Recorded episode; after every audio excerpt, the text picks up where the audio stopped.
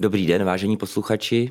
Mé jméno je Jan Pejšek a vítám vás u dalšího dílu našeho podcastu Anatomie obrany. Mým dnešním hostem je náčelník Vojenské policie, plukovník generálního štábu Jiří Roček. Jirko, ahoj. Ahoj.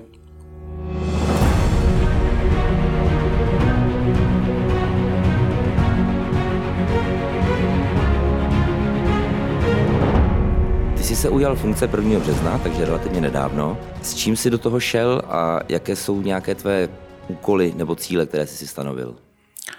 Tak hlavně musím říct na začátek, že nabídka paní ministryně mě překvapila. Ani jsem to neočekával, nicméně v hlavě mi prolítlo 14 let vojenské policie a tím, že 2 roky už jsem byl na pozici zástupce náčelníka vojenské policie, takže a spousta projektů, které jsme rozjeli ještě s bývalým náčelníkem vojenské policie a předcházejícím panem generálem Ročkem, takže jsem do toho šel. Nebylo to jednoduché rozhodnutí, bylo to rozhodnutí během, řekněme, 2 minut, ale šel jsem do toho. Když jsi zmínil těch 14 let, jak jsem pročítal sociální sítě, tak musím říct, že spousta uživatelů tam kvituje to, že právě do čela vojenské policie přišel někdo, kdo má tu mnohaletou zkušenost. Cítíš to jako svoji výhodu, že většinu lidí umět znáš, možná se s nimi i tykáš?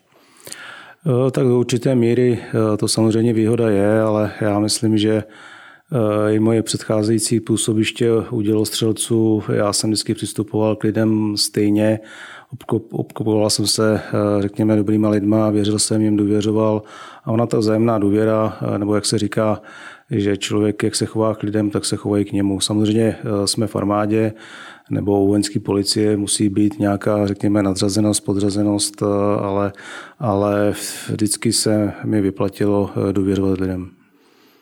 Tomu rozumím. Ještě se pojďme vrátit k nějakým těm cílům nebo úkolům. Máš teď v nejbližší době něco, na co budeš klást důraz? Tak v první řadě, a to myslím jsem udělal na začátku, musel jsem zvolit svého zástupce, protože bez toho by to asi nešlo. To znamená, byla svolána personální rada, klasický to, co se vždy provádí u dané složky. A víceméně to, co jsem tady říkal před chvíličkou, je potřeba se obklopit dobrýma lidma a stabilizovat personál a hlavně, řekněme, ty špatné mediální odkazy na vojenskou policii, tak ty bych chtěl určitě vyvrátit a trošku uklidnit situaci uvnitř vojenské policie jako takový. A myslím si, že za ty 2 měsíce na pozici, kdy jsem, že se mi to částečně podařilo. Vojenská policie dělá spoustu práce, spoustu záslužné a dobré práce. To znamená, věřím tomu, že tě musí strašně štvát, pokud si potom přečteš článek někde na nějakém webu, kde vaši práci schazujou. Jo, není mi to úplně jedno, je to prostě takový, řekněme, pro mě osobně vnitřně, mě to strašně jakoby zlobí a štve. Samozřejmě s tím nic neudělám, to jsou prostě média, ale dělám všechno pro to, aby těchto těch negativních názorů, věcí a kolikrát uměle vykonstruovaných, řekněme, odkazů se bylo minimálně. Rozumím. Vojenská policie, ta novodobá, funguje v České republice nebo tehdy ještě v Československu od roku 1991. Já myslím, že každý z posluchačů někdy viděl člověka v uniformě s černým baretem, poznávací znamení vojenské policie, případně viděl policejní auto vaše se světlezeleným pruhem. Kolik vlastně lidí má vojenská policie? Tak vojenská policie v současnosti disponuje tabulkovými počty kolem 1400 lidí, včetně necelá stovka občanských zaměstnanců. Ano. Takže samozřejmě bavíme se o tabulkových počtech, co se týká, řekněme, naplněnosti útvarů nebo u subjektů vojenské policie, tak se pohybuje kolem 90%.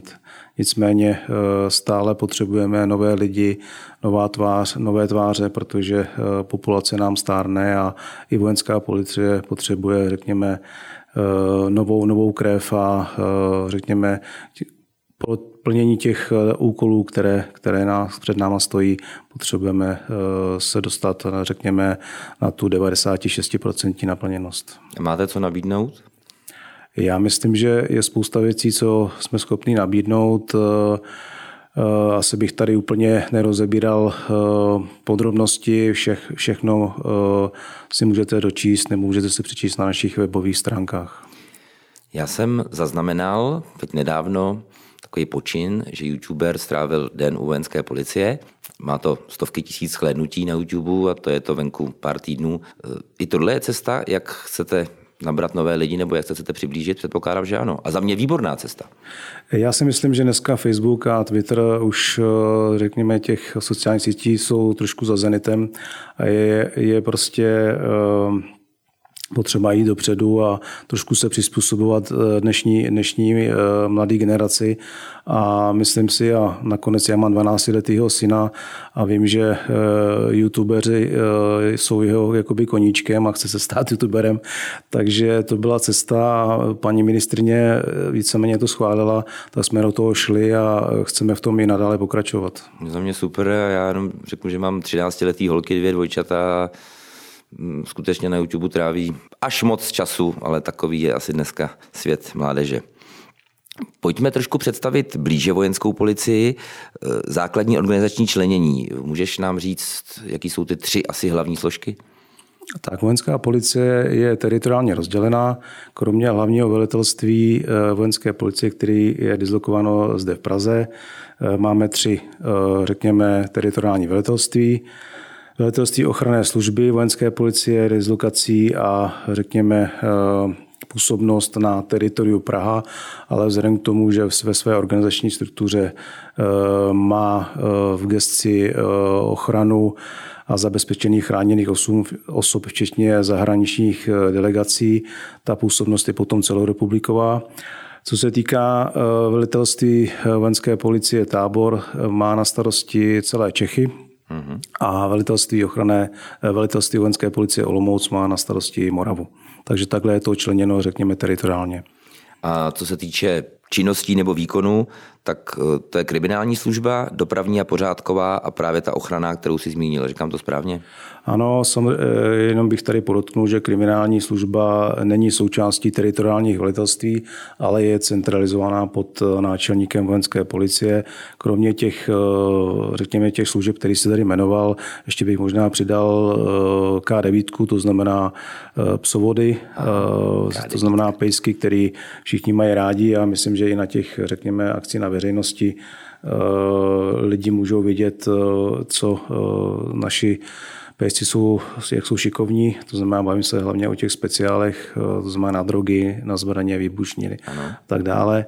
A samozřejmě pyrotechnická služba, taky se snažíme v součástí, řekněme, akcí na veřejnosti nebo v rámci IZS ukázek, čím pyrotechnická služba vojenské policie disponuje.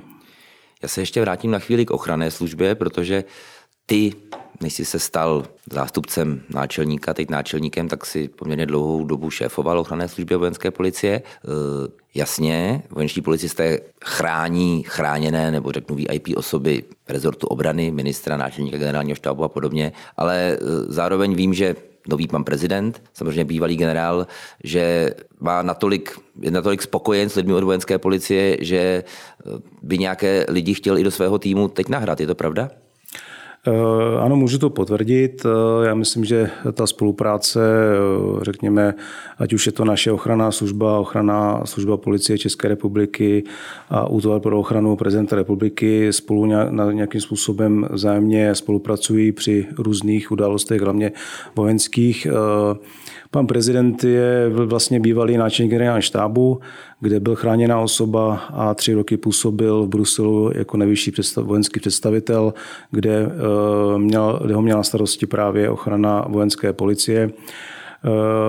Pan prezident nebo respektive ředitel útvaru pro ochranu nabídl některým příslušníkům vojenské policie možnost vstoupit do řad, ale je to i s ohledem na to, že pan prezident s těma lidma byl spokojený a víceméně si přál, aby na tomto útvaru byli.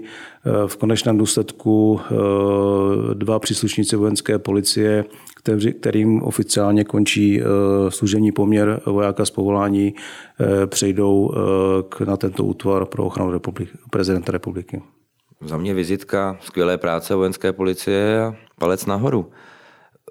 Pojďme trošku k pravomocem vojenské policie, protože myslím si, že spousta lidí, co nás poslouchá a samozřejmě nejsou zaměstnanci ministerstva nebo nejsou vojáci, tak v tom úplně nemají jasno. Tak pojďme si říct, jak to je s vojenskou policií vlastně vůči civilistům, kdy můžete a nemůžete je kontrolovat a dělat nějaké úkony vůči lidem.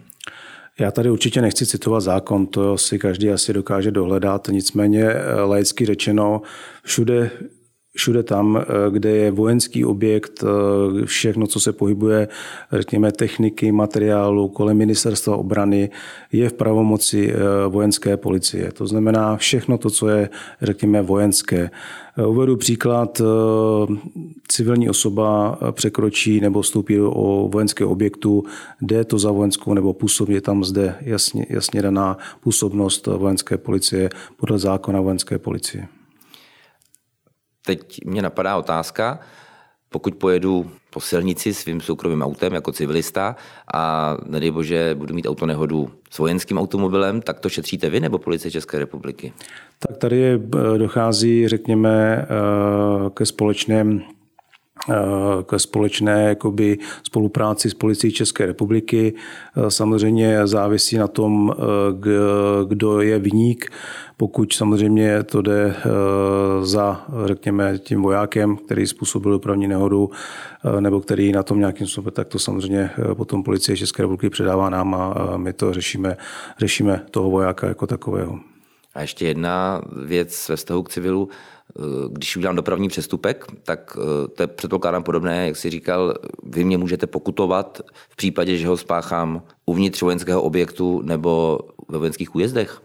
Já myslím, že dobrý příklad je právě ty vojenské újezdy nebo vojenské prostory, kde prostě ta dotyčná civilní osoba nemá oprávnění vstupu nebo po případě má a překročila stanovenou rychlost. Vojenská policie v tomto směru má působnost a může civilní osobu samozřejmě pokutovat za přestupek. Rozumím.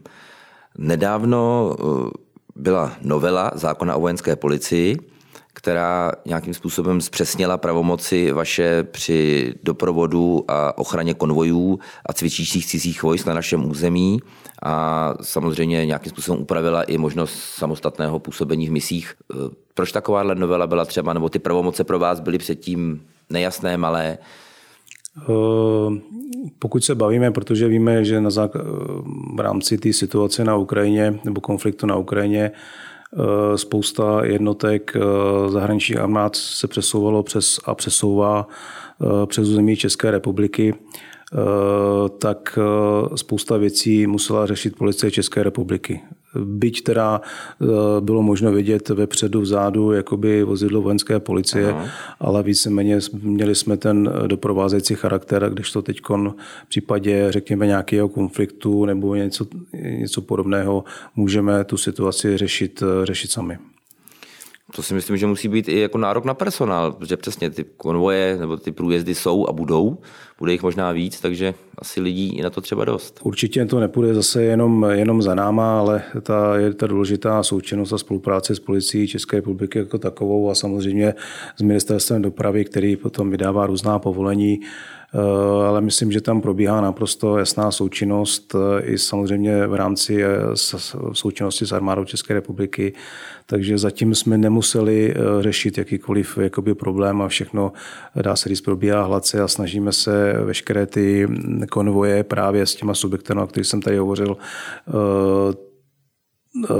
řekněme, nastavit tak, aby to co nejméně zasahovalo do dopravní situace, protože víme, že ty konvoje se pohybují hlavně po D1, takže se snažíme tyhle ty věci řešit v nočních hodinách. Což si myslím, že řidiči ocení. Ty jsi zmínil armádu České republiky. Co vůbec všechno vojenská policie dělá pro armádu? Jaké jsou ty hlavní věci, které... Protože na jednu stranu zase laik vidí, máte uniformu, jste vojáci z povolání, ale zároveň ty jsi přímo podřízený, nebo vojenská policie je jedna ze složek podřízených ministryni obrany, stejně jako vlastně je náčelník generálního štábu armáda, ale pro armádu děláte spoustu nezastupitelných věcí. Můžeš nějaké z nich zmínit? Tak já myslím, že ta role je jednoznačná vůči ozbrojeným silám nebo respektive nebo největším subjektem ozbrojených sil je Armáda České republiky. Vyplývá nám to i, řekněme, ze zákona a z dalších jakoby dokumentů. Je to nastavené tak, já bych tady nechtěl ani mluvit o represivních věcech, což jde za hlavně kriminální službou, popřípadně dopravně pořádkou v rámci nějakých přestupků, ale snažíme se skutečně, řekněme, v těch 80% být maximální podporou pro Armádu České republiky ve smyslu, řekněme, protože takhle ještě bych připomněl, že Vojenská policie v rámci teritoriálních velitelství má takzvané expozitury, to znamená u velkých útvarů a tam komunikuje vždycky ten daný příslušník vojenské policie nebo ta pracoviště skupina s tím daným velitelem to, co zrovna on potřebuje ve svůj prospěch z hlediska plněných úkolů, ať jsou to doprovody finančních hotovostí a tak dále. Těch věcí je spousta a bavíme se o území České republiky, ale samozřejmě v zahraničních operacích, kde se snažíme v rámci jednotlivých úkolových úsplní armády poskytnout součinnost nebo podporu tomu veliteli úkolového skupení, ať už je to výjezdová jakoby skupina kriminální služby nebo dopravně pořádková služba. Já se ještě vrátím k tomu, co děláte pro armádu, protože určitě i chráníte ty nejdůležitější objekty, tak jsou pod ochranou vojenské policie i muniční sklady? Samozřejmě je spousta objektů, které má vojenská policie ve své gesci. Samozřejmě jsou to i vybrané, řekněme, muniční sklady. Výborně, pojďme zpět k těm misím. Vojenská policie a zahraniční mise. Co mi k tomu řekneš? Protože samozřejmě jste součástí všech důležitých misí, měli jste nějaké svoje samostatné, pokud se nepletu, ale nechám se poučit, jak to přesně je. Tak jak jsem tady zmiňoval před chvíličkou, je to samozřejmě podpora jednotlivých úkolových uskupení armády, to znamená tam, jak je větší počet, řekněme, úkolových uskupení, jak 100 lidí, tak doporučujeme, aby součástí toho úkolového uskupení byla výjezdová skupina vojenské policie, ale samozřejmě historicky vojenská policie působí v zahraničních, řekněme, misích, operacích od roku 92, ať to byl misi na Balkáně, to znamená I4, S4, K4, tak samozřejmě potom Afghánistán a Irák, kde vlastně vojenská policie působila, řekněme, jako samostatný kontingent pro výcvik ukrajinských bezpečnostních složek. Víš, kdo v roce 2009 velel našemu kontingentu v misi KFOR? Vím, naprosto přesně, to bylo spíš 2008-2009, ale v té době jsem ještě byl někde jinde, že moje předcházející působiště, jak už jsem tady zmiňoval, bylo odbor dělostřelectva, to znamená, sloužil jsem v Jincích. A poslední de facto moje rozloučení s dělostřelecema byla právě velitel kontingentu v Kosovu, to znamená červenec 2008 až leden 2009. To byla taková malá odbočka, vidím, že paměť ti slouží výborně. Ještě pojďme zpět k těm misím.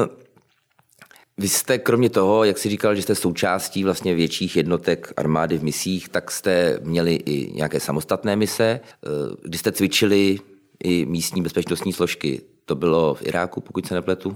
Irák a potom, pokud si dobře vzpomínám, bylo to v Afghánistánu ve Vardaku, Kde to bylo víceméně na podobné bázi, ale v menším množstvím.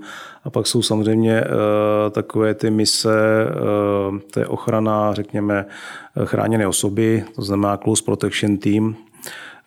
Dvakrát jsme víceméně dělali ochranu v Mali, co se týká velitele, kdy český generál byl velitelem EUTM v Mali.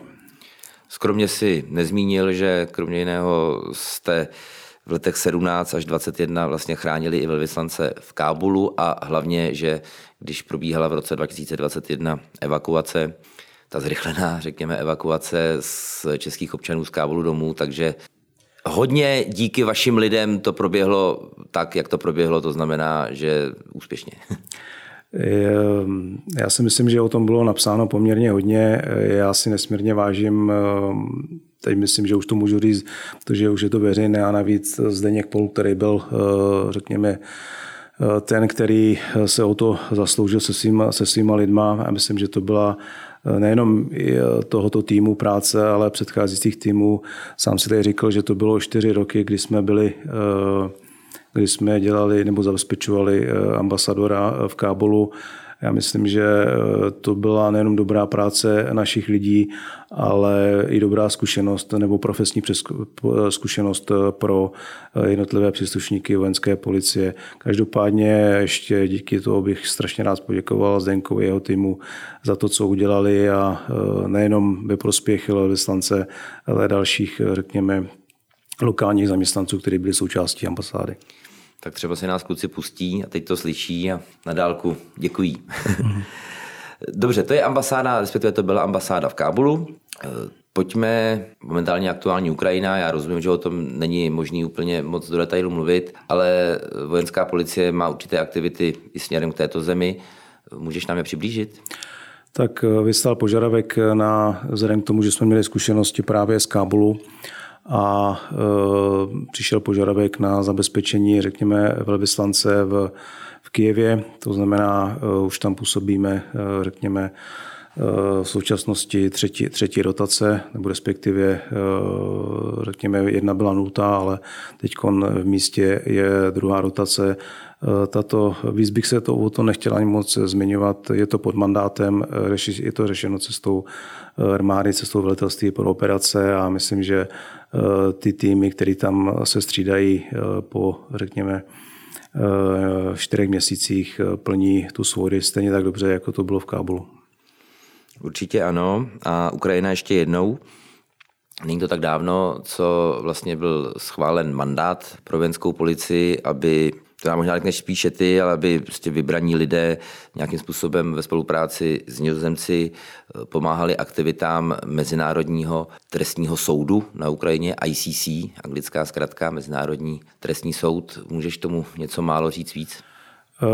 Víceméně ono to proběhlo už ještě za minulého náčelníka vojenské policie pana plukovníka Foltína, kde paní ministrině víceméně s tím nápadem a tou nabídkou, kterou jsme dostali od Nizozemců, souhlasila a proto víceméně tato aktivita musela jít i do mandátu.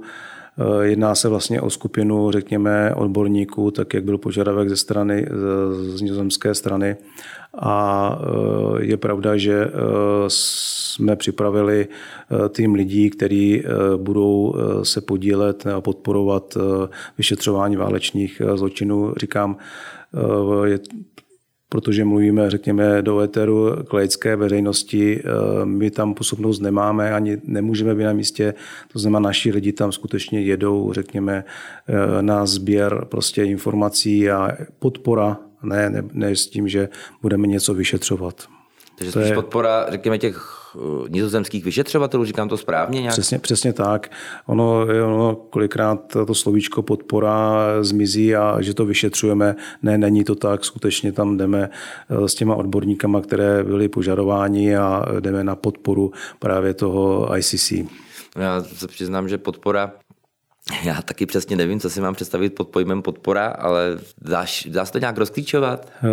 Je to samozřejmě složitý, já nemůžu úplně rozkrývat některé věci, nicméně podpora znamená sběr prostě informací, materiálu ve prospěch právě vyšetřování těch válečných zločinů, právě řekněme odborníky, který na to máme a kteří jsou na to, řekněme, nějakým způsobem školení, tak ve prospěch právě toho ICC. Ale víc z hlediska, řekněme, o nějaké operační bezpečnosti vůči těm lidem a jejich rodinám bych to nerad jakoby to rozkrýval. Dobře. Ještě tady mám jednu poznámku. Dělal jsem si rešerši, samozřejmě, když jsem se chystal a z hodně článků na mě vypadl pojem mnohonárodní prapor vojenské policie.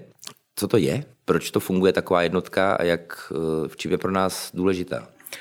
Tak v srpnu 2006 na úrovni vlastně ministra obrany Polska, České republiky, Slovenska a Chorvatska bylo podepsáno memorandum o porozumění a v červenci 2007 byla odstartována realizace projektu Mnohonárodního praporu Vojenské policie. Úkoly, nebo jaký by tento prapor plnil úkoly, je to ochrana základen na konvoju, příprava, ochrana VIP osob, zvládání davových demonstrací, zadržování nebezpečných pachatelů, budování a provoz kontrolních budů a tak dále, tak dále. Těch úkolů je spousta dalších. Součástí vlastně tohoto projektu v minulém roce spíš jakoby partner se stala také Gruzie, ne součástí jakoby jako stát, nebo jakoby, jak bych řekl, spíš jakoby partner. To znamená, každým rokem probíhá, řekněme, cvičení, vždycky se to točí podle toho, kdo je lídrem, protože v současnosti zrovna chairman nebo předseda celého projektu je náš plukovník a samozřejmě i velitel praporu je náš člověk, takže v současné době bude probíhat na podzim cvičení Sharpling na území České republiky za účasti těchto států. A jenom, ať si v tom udělám jasno, Mnohonárodní prapor Vojenské policie ještě nebyl nikdy asi nikam vyslán na nějakou společnou misi, ale kdyby k tomu došlo, jako já prostě, to je pod hlavičkou NATO nebo Evropské unie, nebo to prostě, jo, tady v tom není úplně jasný, jak to vlastně je, společně cvičíte, OK, v pohodě, a jaký by mohl být typ operace, kdyby došlo k tomu, že máte být nasazeni, tak kam by to bylo?